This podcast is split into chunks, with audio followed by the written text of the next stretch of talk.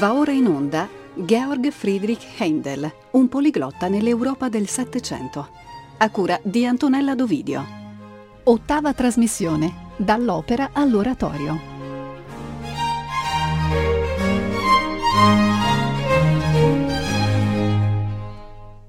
Nelle scorse puntate di questo ciclo che Rete Toscana Classica sta dedicando a Georg Friedrich Händel, ci siamo soffermati, cari ascoltatori, sulla folgorante carriera operistica di Händel in terra inglese, una carriera che abbiamo visto non priva di difficoltà imprevisti, ma certo ricca anche di successi e soddisfazioni. Perfino dalla dura contesa con la formazione di una compagnia operistica rivale, eh, l'Opera Nobility di cui abbiamo parlato nelle puntate precedenti, eh, ecco perfino anche nel caso di questa dura rivalità tra Handel e questa nuova compagnia d'opera, il compositore uscirà, se non a testa alta, direi almeno eh, dignitosamente. In effetti Handel da grande uomo di teatro e eh, aggiungo di mondo, nel corso degli anni 30-40 del Settecento capisce, a seguito proprio della rivalità con l'opera of Nobility e al fallimento di alcune sue opere al Covent Garden, che la sua esperienza col teatro d'opera ormai volgeva al termine. Non solo le difficoltà economiche, ma anche il gusto del pubblico inglese stavano ormai cambiando le cose. L'opera di Handel, strettamente legata al modello italiano di inizio secolo, mal si conciliava con le nuove tendenze del teatro d'opera settecentesco. Sono infatti questi gli anni del trionfo sulle scene di tutta Europa dei drammi per musica di Pietro Trapassi, ovvero di Metastasio, e di un nuovo ideale estetico di dramma per musica da cui Handel era decisamente lontano. Ma il nostro caro Sassone seppe, come si dice in questi casi, risorgere dalle proprie ceneri come l'araba fenice e negli ultimi anni della sua carriera seppe anche incamminarsi su un sentiero nuovo destinato a riservargli ancora grandi soddisfazioni. Mi riferisco alla strada dell'oratorio in lingua inglese, cui dedicheremo l'intera puntata di oggi, un genere sostanzialmente inventato, potremmo dire, da Handel, in cui il sassone davvero corona il suo lungo apprendistato di eccellente poliglotta musicale.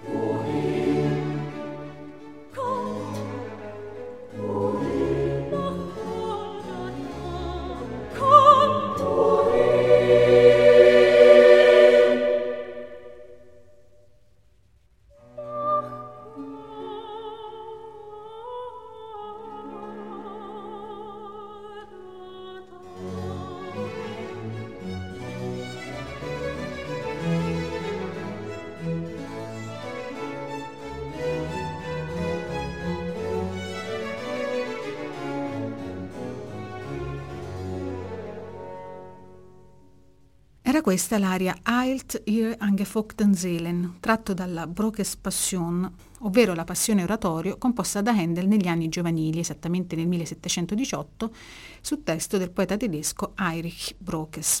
L'abbiamo ascoltata nell'esecuzione della Cappella Savaria diretta da Nicholas McGeegan. Si tratta esattamente della scena che precede l'inizio della Via Crucis, in cui il personaggio della figlia di Sion esorta i fedeli ad incamminarsi verso il Golgota. Handel costruisce musicalmente, come forse avrete avuto modo di ascoltare, eh, dicevo, costruisce questa scena attraverso un breve ma intenso duetto tra soprano e coro, con la voce della figlia di Sion che viene più volte interrotta, in modo direi assai teatrale che non mancherà di affascinare anche il Bach della Passione secondo Giovanni, Ecco, dicevo, la voce della figlia di Sione che viene continuamente interrotta dall'incalzante domanda del coro, Wohin, dove, cui inesorabilmente risponde la figlia di Sione indicando appunto la strada verso il Golgota.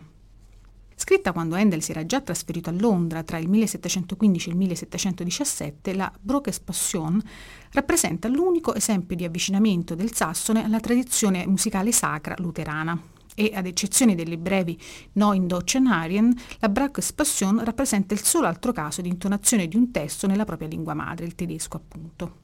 Eppure già in questa passione oratorio degli anni giovanili, Handel unisce all'antica e illustre tradizione musicale luterana la lezione appresa pochi anni prima nel corso del suo viaggio in Italia, ovvero la grande scoperta della vocalità sperimentata sia nel genere dell'opera in musica che in quella dell'oratorio. A tanti anni di distanza, eh, siamo quindi adesso negli anni 30 del Settecento, in un momento di difficoltà come quello che ricordavo uh, all'inizio, Handel, ormai cittadino tutti, inglese a tutti gli effetti, torna al genere dell'oratorio riformulato secondo la tradizione oratoriale e operistica italiana, regalando così all'Inghilterra un genere musicale del tutto originale. L'esecuzione di uno dei primi oratori endeliani risale al 1718, quando Handel compone l'oratorio Esther, eseguito molto probabilmente per la corte del duca di Chandos. Ma se volessimo risalire al vero e proprio atto di nascita dell'oratorio inglese, dovremmo allora andare di qualche decennio più avanti, esattamente al 1732, quando a Londra viene riproposto Esther di Handel non più in una corte ma in un luogo pubblico, in un teatro pubblico, esattamente al Covent Garden. Dopo Esther e Deborah, altro oratorio dell'anno successivo, il terzo oratorio composto da Handel in un breve giro di anni è Atalia, di cui ora ascolteremo l'aria Gloomy of Tyrants with Disdain, interpretato dalla voce di Joan Sutherland con l'Academy of Ancient Music diretta da Christopher Hogwood.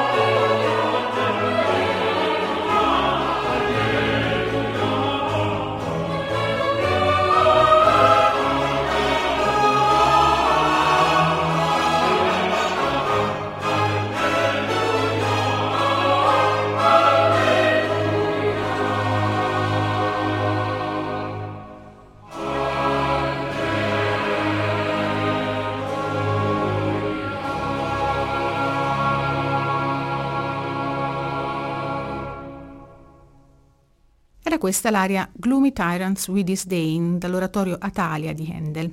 Questo oratorio, un vero capolavoro del catalogo endeliano, ebbe un grande successo e segnò proprio la grande ascesa dell'oratorio in lingua inglese che divenne nella Londra di quegli anni il vero e proprio rivale dell'opera in musica.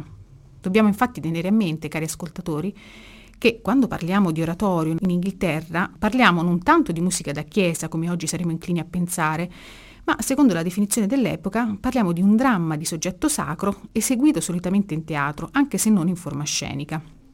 E da questo si capisce che eh, certo non mancarono coloro che trovarono um, disdicevole il fatto che musica di questo genere venisse eseguita in un luogo tra virgolette profano come un teatro, ma l'ascesa dell'oratorio di Marca Indiliana per così dire fu comunque inarrestabile. Ad affascinare il pubblico fu senz'altro quella, potremmo dire, quella mescolanza, per usare una parola tipica del lessico musicale italiano 6-700, che faceva dell'oratorio quasi un genere ibrido. Esso richiamava da un lato la vocalità operistica italiana, dall'altro si ispirava alla tradizione tedesca delle passioni, agli anthems inglesi e dal punto di vista squisitamente drammaturgico al dramma classico di stampo francese.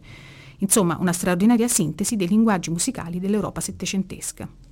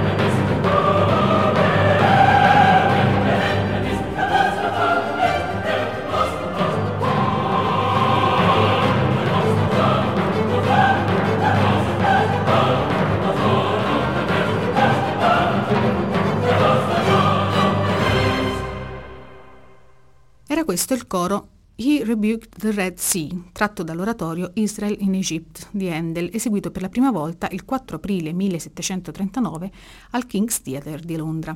Lo abbiamo ascoltato in una registrazione diretta da John Elliott Gardiner alla testa degli English Baroque Soloists. In questo grandioso coro si narra, come eh, forse avrete notato, l'episodio dell'attraversamento del Mar Rosso, così come viene evocato dal testo biblico. Ecco, eh, a confronto con altri celebri oratori endeliani, Israele in Egitto ha una sua peculiarità, ovvero il primo oratorio composto da Handel non su un testo drammatico preparato ad hoc, ma attingendo direttamente alla fonte biblica. In questo caso il libro dell'Esodo e alcuni salmi in cui si racconta eh, in tre parti la cattività del popolo di Israele, le dieci piaghe d'Egitto, il ruolo di Mosè alla guida del suo popolo e appunto, come abbiamo ascoltato nel brano che vi ho proposto precedentemente, l'attraversamento del Mar Rosso fino all'arrivo alla terra promessa.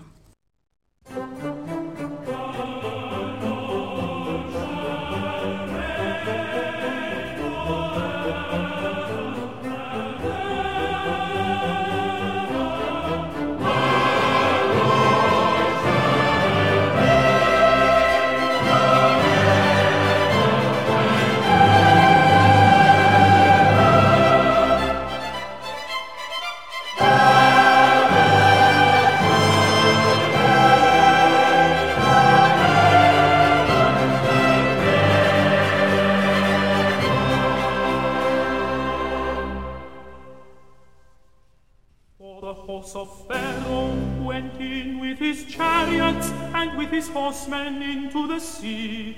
And the Lord brought again the waters of the sea upon them. But the children of Israel went on dry land in the midst of the sea.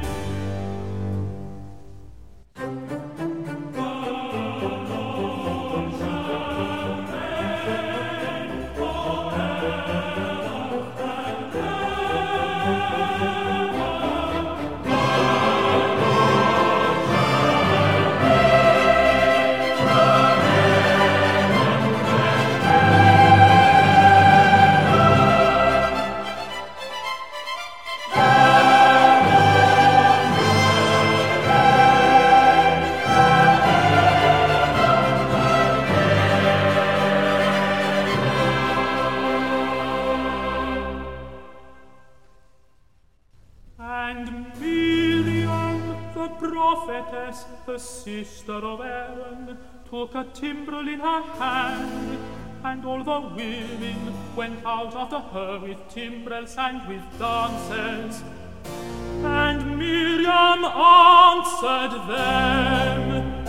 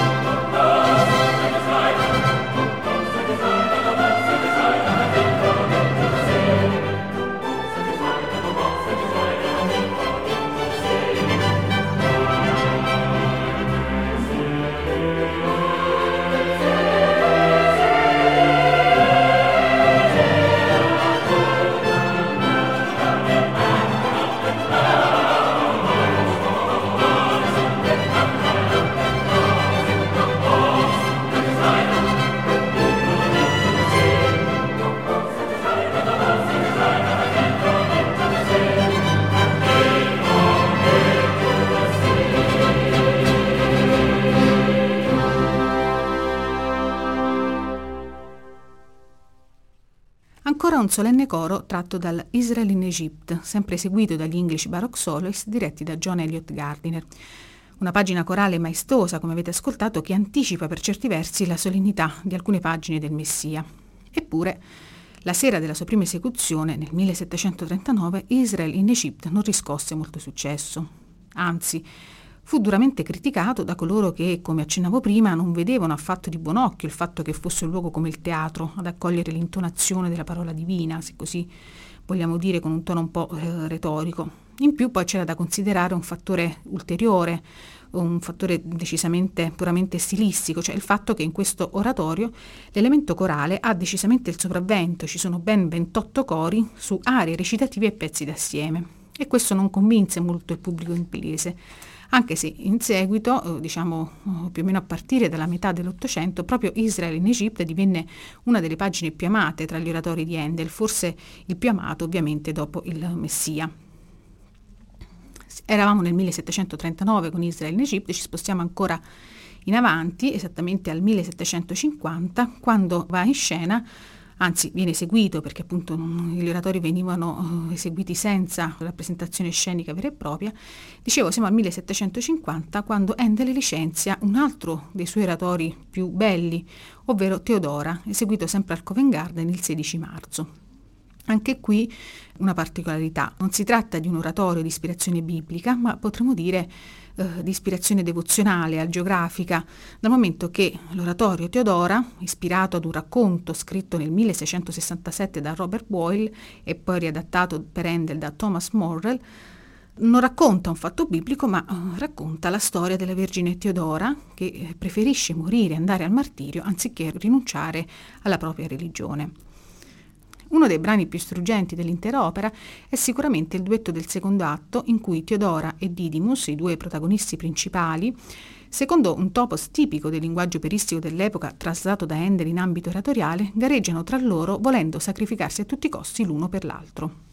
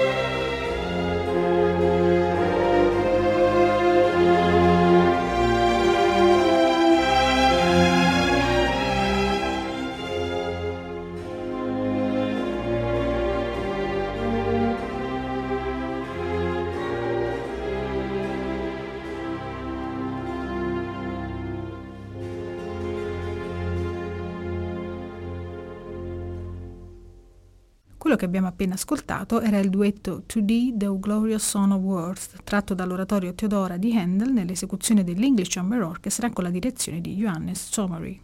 Benché oggi Teodora sia uno degli oratori indeliani più eseguiti e apprezzati, la sera della prima la sala del Covent Garden non era molto affollata. Maestro, maestro, la sala è quasi vuota. Non preoccupatevi, la musica vi risuonerà meglio. Così rispose Handel, giunto ormai alla soglia dei 65 anni, quando gli fecero notare la scarsa affluenza del pubblico. Nonostante l'età avanzata e il sopraggiungere dei primi acciacchi fisici, Handel riesce, come dire, a mantenere uno spirito davvero invidiabile e, eh, benché stimasse Teodora come il suo miglior oratorio, anche meglio del celeberrimo Messia, da grande uomo di teatro capisce benissimo i limiti di questa sua penultima fatica oratoriale. Così infatti dichiarò quasi con perfetto humor inglese qualche giorno prima della prima. Il pubblico non ci verrà, gli ebrei perché è una storia cristiana, le donne perché è una storia virtuosa. E allora spostiamoci ancora in avanti di qualche anno e arriviamo all'ultima fatica oratoriale di Handel, l'oratorio Jefta, che viene eseguito per la prima volta al Covent Garden il 26 febbraio 1752. Il libretto, basato sul racconto biblico questa volta, è opera di eh, Thomas Morrell. Ma eh, la stesura però del, del, lavoro fu assai tormentata. Handel era drammate, drammaticamente afflitto da una cecità che gli impediva di comporre con la sua abituale rapidità. L'aria Waft Angels, che vorrei proporvi tra poco, si colloca all'inizio del terzo atto di questo oratorio, nel momento più altamente drammatico dell'intera composizione. Jefta è tornato vincitore dalla guerra contro gli Ammoniti e ora deve mantenere fede al voto che aveva fatto, sacrificare la sua unica figlia, Ifis.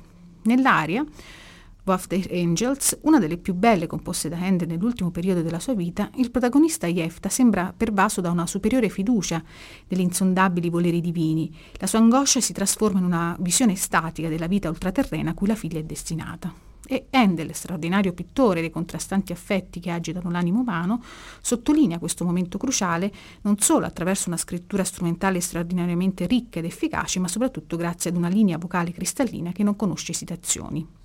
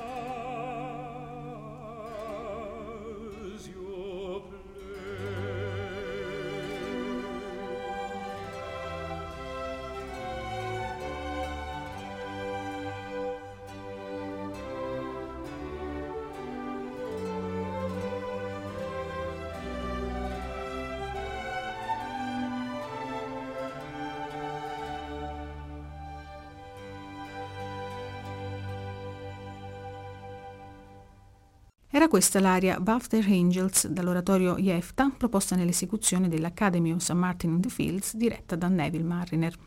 In questa puntata interamente dedicata all'oratorio indeliano non potevamo dimenticare, cari ascoltatori, il celeberrimo Messia, opera che ha reso immortale il nome di Handel e che, come dicevamo all'inizio di questo ciclo, se vi ricordate, ha spesso perfino messo in ombra con la sua fama il resto del catalogo, del ricchissimo catalogo indeliano.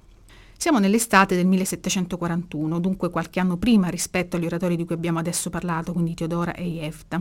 Handel inizia a comporre il suo oratorio più famoso, il Messia appunto, nella sua casa londinese di Brook Street il 22 agosto del 1741, così come lui stesso annota nella partitura, che riporta anche la data finale del lavoro, esattamente in corrispondenza dell'ultimo coro, data che è appunto il 12 settembre, quindi inizia la composizione il 22 agosto e finisce il 12 settembre. Dunque eh, il Messia è un capolavoro che nasce in poco meno di un mese.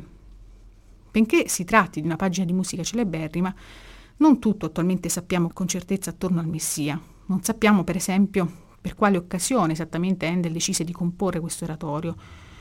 Probabilmente, come in altri casi di opere oratoriali, l'intenzione era quella di presentarlo nei teatri londinesi nella successiva stagione che iniziava nei mesi autunnali.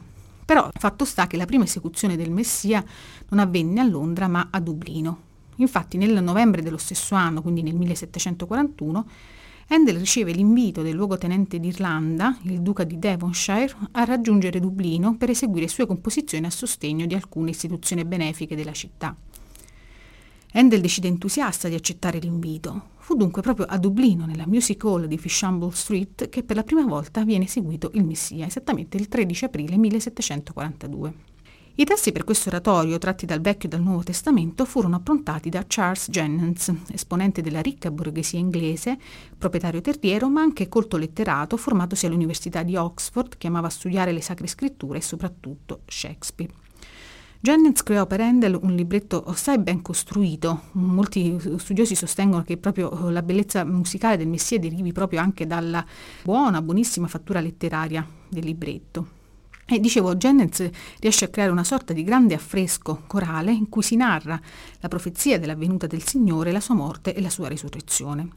L'opera è divisa in tre parti, di cui quella più propriamente narrativa è la seconda, mentre la prima annuncia profeticamente l'avvento del Cristo Salvatore e l'ultima si limita piuttosto a commentare i fatti biblici.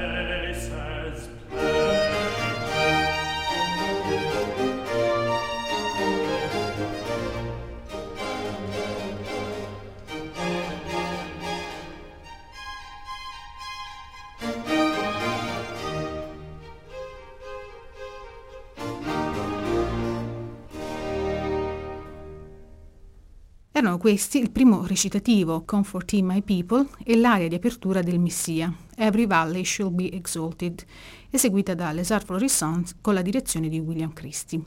Il primo recitativo che abbiamo ascoltato, quindi il primo brano, si distacca in maniera molto evidente dall'ouverture che apre il Messia. L'ouverture è in Mi minore e eh, diciamo sfocia invece nel recitativo che abbiamo appena ascoltato in un luminoso Mi maggiore, mettendo così splendidamente in risalto la tensione tra l'attesa e la venuta di Cristo. L'aria invece, Every Valley Shall Be Exalted, presenta un andamento più animato, è una descrizione musicale vivida dell'universo trasformato dall'avvento di Cristo. E Handel, sempre attento al valore del testo, crea una linea melodica prevalentemente ascendente, arricchita con una serie di colorature allo scopo di rendere proprio musicalmente l'idea dell'esaltazione del creato. Contrariamente a quanto accadeva in altri oratori, a partire da quelli seicenteschi su testo latino di Giacomo Carissimi, Handel rinunciò nel Messia alla figura dell'historicus, ovvero al personaggio il cui compito è di raccontare vari passaggi del testo, e invece optò per una serie di quadri che sottolineano gli episodi più salienti del testo biblico. Nonostante la, la, scelta di questa struttura, che per certi versi può apparire più statica, rimane però intatta, ed è qui forse proprio la grande come dire, la, la, il grande fascino, risiede proprio qui il grande fascino del Messia, rimane intatta, dicevo, la forza drammatica della scrittura endeliana, sia nell'efficace alternanza di recitativi, arie e ariosi, sia nelle celeberrime e magniloquenti pagine corali. Ed in effetti proprio nel Messia, eh, oratorio su cui si fonda una parte importante dell'intera tradizione musicale inglese, è possibile rintracciare elementi eterogenei che mettono in luce, ancora una volta, la grande sintesi stilistica operata da Handel, il quale mai come in queste pagine unisce elementi della cantata corale di tradizione germanica e inglese assieme ai caratteri propri dell'opera seria italiana e dell'oratorio liturgico seicentesco.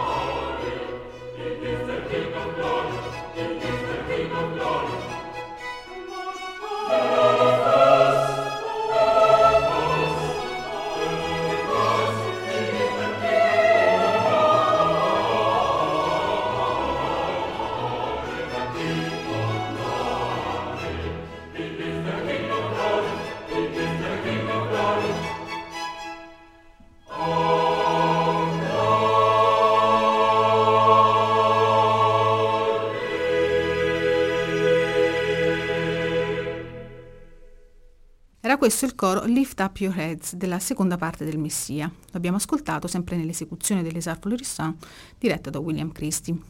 Il pubblico irlandese tributò un grande successo al Messia di Handel. A Londra l'oratorio arrivò solo qualche anno più tardi e ancora una volta fu accolto con qualche perplessità riguardante sempre l'opportunità di eseguire musica su testi biblici in teatro.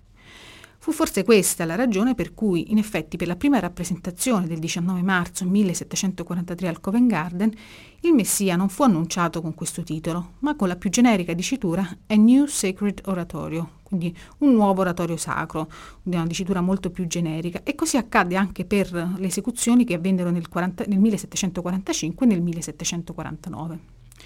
Le cose cominciarono a cambiare solo attorno al 1750, quando il Messia, finalmente con il suo titolo originale, fu eseguito per beneficenza nella cappella del Foundling Hospital a Londra, un ospizio per trovatelli verso cui Handel dimostrò sempre grande generosità.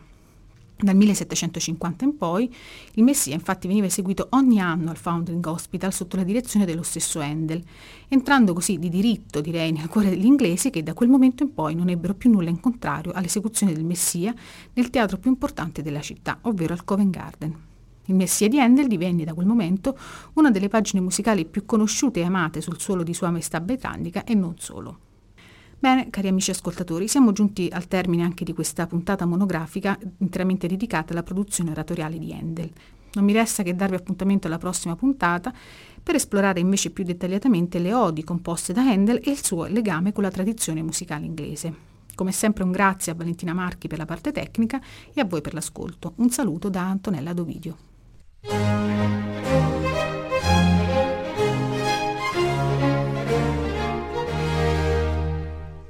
abbiamo trasmesso Georg Friedrich Händel, un poliglotta nell'Europa del Settecento, a cura di Antonella Dovidio.